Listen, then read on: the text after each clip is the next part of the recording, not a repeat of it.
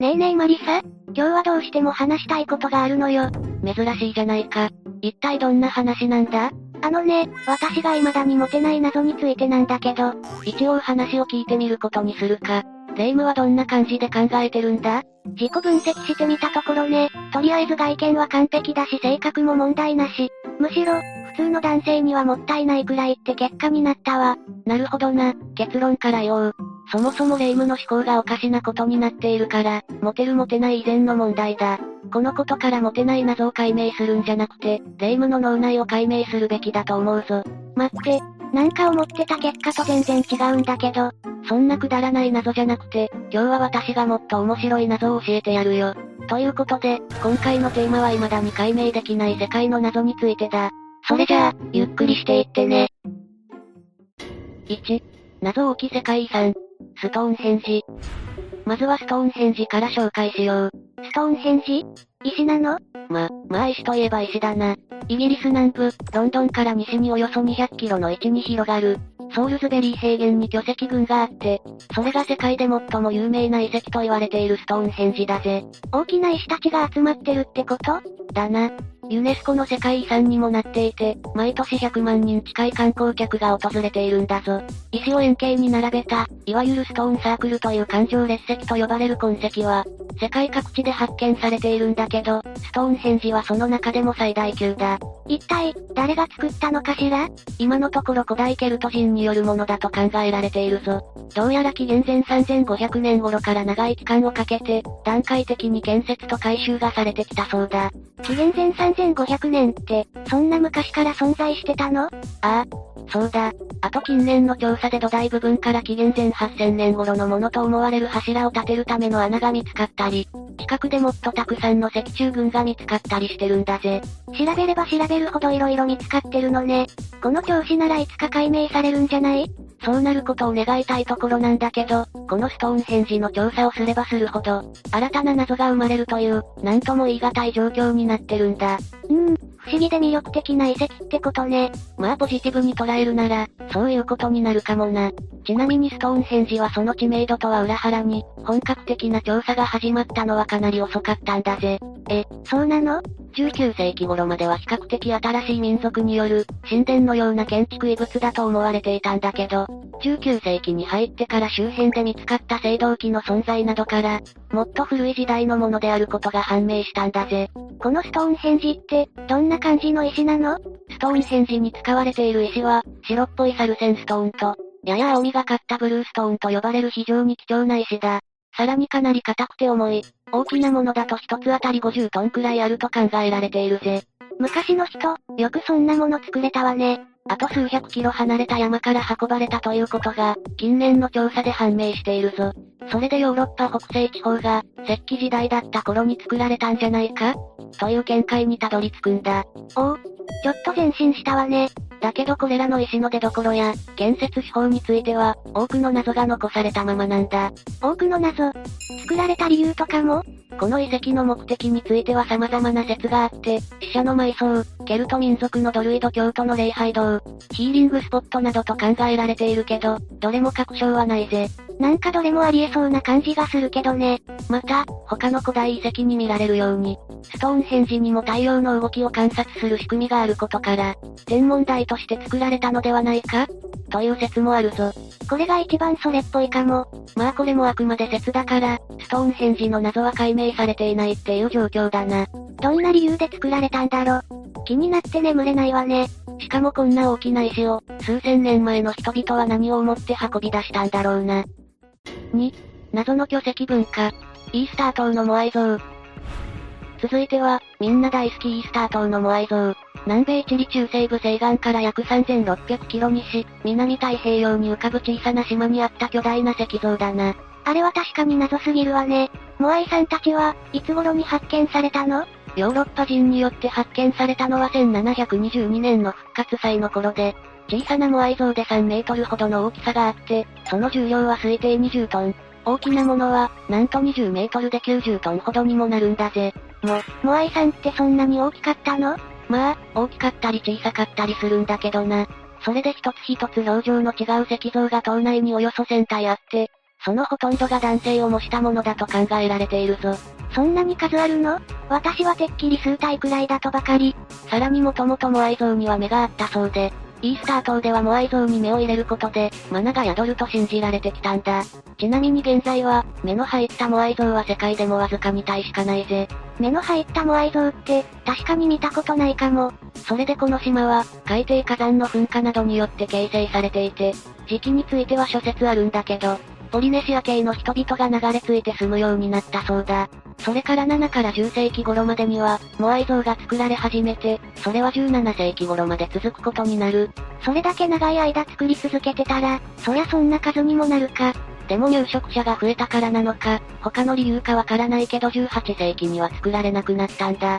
もしそのまま作り続けてたら、今頃島はモアイ山で埋め尽くされてるに違いないわ。絶対に近づきたくないよな。そして世界はモアイ山に支配されるのよ。そんなわけあるか。勝手にストーリーを作るな。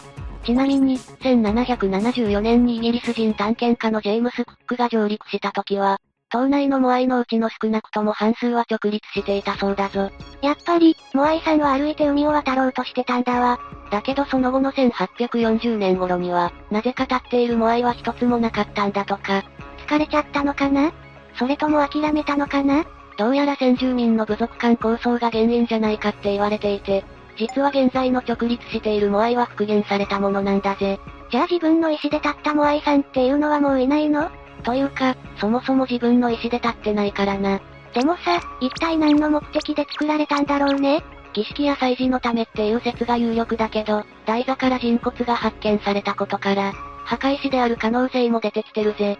またモアイ像は集落を守るように建てられてるから、もしかしたら、モアイ像は部族にとっての守護像として建てられたのかもしれないな。あの巨大なモアイさんが味方だったら、私も心置きなく戦えるわ。いや、なんと戦おうとしてるんだよ。3. 衝撃。ポーランドの歪んだ森。クシュビラス。次は曲がった森という意味を持つ、クシュビラスだ。それはポーランドの西の果て、ドイツとの国境の町である、グリフィノの郊外に存在するぜ。これは初めて聞く名前だわ。森なの？正確には、森の一部なんだけどな。根元から地面を這うように伸びた幹が、途中で90度湾曲していて、そんな木が400本以上もあるんだぞ。なんか異様な光景ね。この松の木は1930年代に植えられたもので、調べてみると樹齢7から10年の頃までに、この形になったと推定されている。そして曲がっている400本の木は、この森の松の木の一部で、全てが曲がっているわけじゃないぞ。なんでこんなことになっちゃったのかしらね。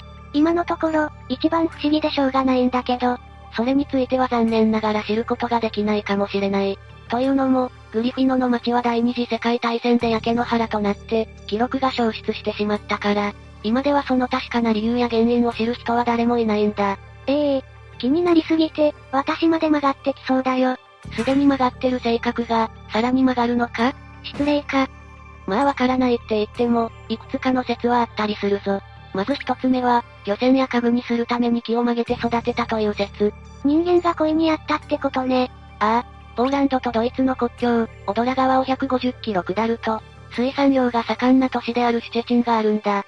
さらに進めばバルト海へ繋がっていて、湾曲した木材は漁業のための船を建造するために、人によって作られたのかもしれないって話だな。なるほど。土地ならではの工夫って感じだったのかもしれないってことね。だな。あと漁業だけじゃなくて株を作るためだとも言われているぜ。二つ目が、第二次世界大戦中に戦車で踏まれたという説。ちょっと無理がある気がするのは私だけ？まあ、それは聞いてから判断してくれ。まず第二次世界大戦で、ポーランドは敵軍に攻められたわけだ。1930年代に植えられて、7から10年後に曲がったということであれば、その際に侵入した戦車によって踏まれて、曲がってしまったのではないかって話だな。ちょっと厳しいんじゃない？正直な話、この400本だけが踏まれた理由については、私でも説明がとても難しい。マリサにしては珍しい。こういうこともあるのか。4. 1000年以上前に生まれた。謎の巨大石球。コスタリカの巨石。続いては、コスタリカの巨石を紹介するぜ。コスタリカにある大きな石？まさにその通りで、南米コスタリカの密林地帯で、巨大な石が200個以上も見つかっているんだ。これは一体誰が、何のために、どうやって作ったのだろうかって部分がかなり謎めいている。サッカーでもしようとしたんじゃない？そんなわけあるか。この石球は直径数センチレベルの小さなものもあるけど、直径2メートルを超える大型のものもあって、大きなものだと重さは20トン以上もあるんだぞ。というか、さすがに石のボールでサッカーはきついか。当たり前だろ。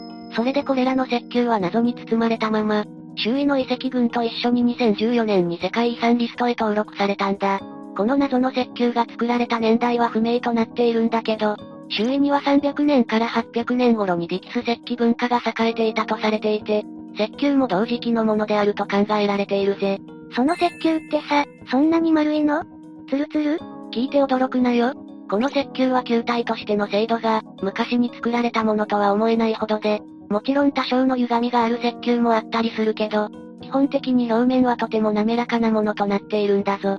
現代だったら作れるんだろうけど、それをはるか昔に作ったって半端ないわね。コンピューターでの計測が可能な現代だったら、球体彫刻はそれほど難しくないのかもしれないけど、そんなものがない時代にこれを手彫りで作ったとしたら、相当すごいことだからな。これってさ、人間の手じゃなくて自然にできたとかはありえないの？そういう見方もあるんだけど、まず球体の主な材料である花崗岩の採掘場所が、発見場所とかなり離れているんだ。そして発見された200個以上という数などを考えると、人工的に作られた可能性が高いぜ。でもさ、本気出せば作れたりするんじゃない？こう、地道に。実際、時間と根気さえあれば石を丸く加工することは可能だと言われてるけど、もしそうだとしたら何のために、なぜ球体なんだって話になってくるよな。ああ、確かに。私のサッカーボール説は違うみたいだし。そりゃそうだろ。それで調べていくと配置に意味があったんじゃないかって考えが出てきて、一説には、石球は惑星を模したものであり、石球の配置が天球図になっていたと言われているぜ。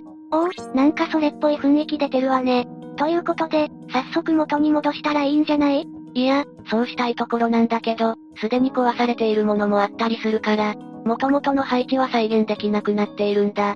惑星を模していた説、儚く散ったわね。5、地球を監視している謎の人工衛星、ブラックナイト衛星。最後は霊夢の好きそうな、ブラックナイト衛星を紹介しよう。このブラックナイト衛星は、地球の周りを周回し続ける謎の衛星で、未だ全容の解明ができていない。しかも一説には1万3000年前から存在している、とも言われている。この衛星、かっこよさの塊としか思えないわ。おそらく、ブラックナイトって名前がかっこいいと思ってるんだろうな、多分。そんなブラックナイト衛星は、1954年にアメリカ空軍が、人類の手によらない人工衛星が地球を周回していると、新聞社に報告したことがきっかけで発見されたんだ。なんか人類の手によらない人工衛星っていう、ミステリアスな部分とかも惹かれるわね。ああ、そうだな。この衛星が発見された当初、アメリカと人工衛星で争っていたロシアを含めて、世界各国で衛星の所有確認をすることになったんだ。すると、なんと世界のどこの国からも所有が表明されないという結果に。ってことは、本当に人類が作ったものじゃないってこと？それで1973年に、天文学者のダンカン・ルナンが、1920年代に検出された、異常な電波信号の解析を行った結果、信号は1万3000年前から送られた信号であると推定されたんだ。もうこれあれでしょ。宇宙人、いや、地球外生命体の仕業でしょ。言い直す必要はなかったと思うぞ。まあ結局のところ、この結果はブラックナイト衛星とは直接的な関係はなかったんだけどな。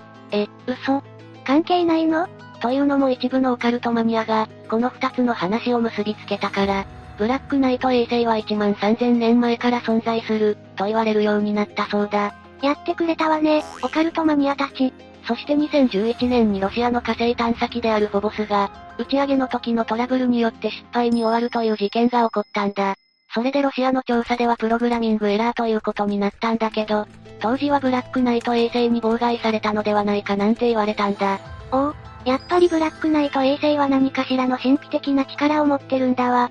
さらにブラックナイト衛星を調査した結果、重量が10トン以上あって、地球上のどの人工衛星よりも重たいことが判明したんだ。いいねいいね。それから1960年、ブラックナイト衛星が発見されてから7ヶ月後、グラマンエアクラフトコーポレーションの追跡カメラが衛星を捉えることに成功したんだ。もしかして、ここで宇宙人とのつながり判明？しかも、約2週間は肉眼でも目視できる距離に存在していたみたいだぜ。これは怒涛の展開来ちゃうんじゃない？あと当時ほとんどの衛星は西から東に移動していたんだけど、ブラックナイト衛星だけはマラクの東から西へ移動していて、その速度はなんと、通常の衛星の3倍以上だったと報告されているぞ。これはもう決定と言ってもいいわね。宇宙人いるわ。霊夢のテンションが大幅に下がることは容易に想像できるんだけど、ここはやっぱり真実を言わせてもらうことにしよう。実はこのブラックナイト衛星、国際宇宙ステーション計画の船外活動の時に、船体から外れてしまった熱ブランケットである可能性が高い。そしてその後に軌道を外れて落下。約1週間後には燃え尽きたそう。私のブラックナイトさん。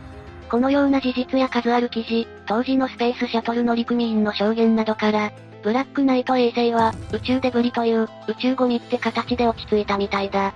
だから現在は存在していないみたいだけど、もしかしたら。私は諦めないわよ。そのもしかしたらを信じることにするわ。そうか。これで未だに解明できない世界の謎についての解説は終わりだぜ。あんまり気にしたことなかったけど、世界って謎だらけだったのね。そうだぞ。しかも今日紹介したのは、ほんの一部だからな。それにしても私がモテない理由、どうしても謎すぎるわ。まだ言ってるのか？私から言わせたら、そんなことは謎でもなんでもないぞ。いや、私がモテないわけないじゃない。霊夢は気づいてないみたいだけど、実は霊夢のファンって多いんだぜ。これはなるべく言わないようにしてたんだけど、霊夢って気づいてないだけでかなりモテてるぞ。私がただ鈍感だったってこと？そうだ。つまりはそういうことだ。やばい、どうしよう。急に恥ずかしくなってきたかも。よし、これでしばらくは静かになるだろう。それじゃあ今日の動画はこれでおしまいだ。動画が面白かったら高評価とチャンネル登録よろしくお願いします。最後までご視聴いただきありがとうございました。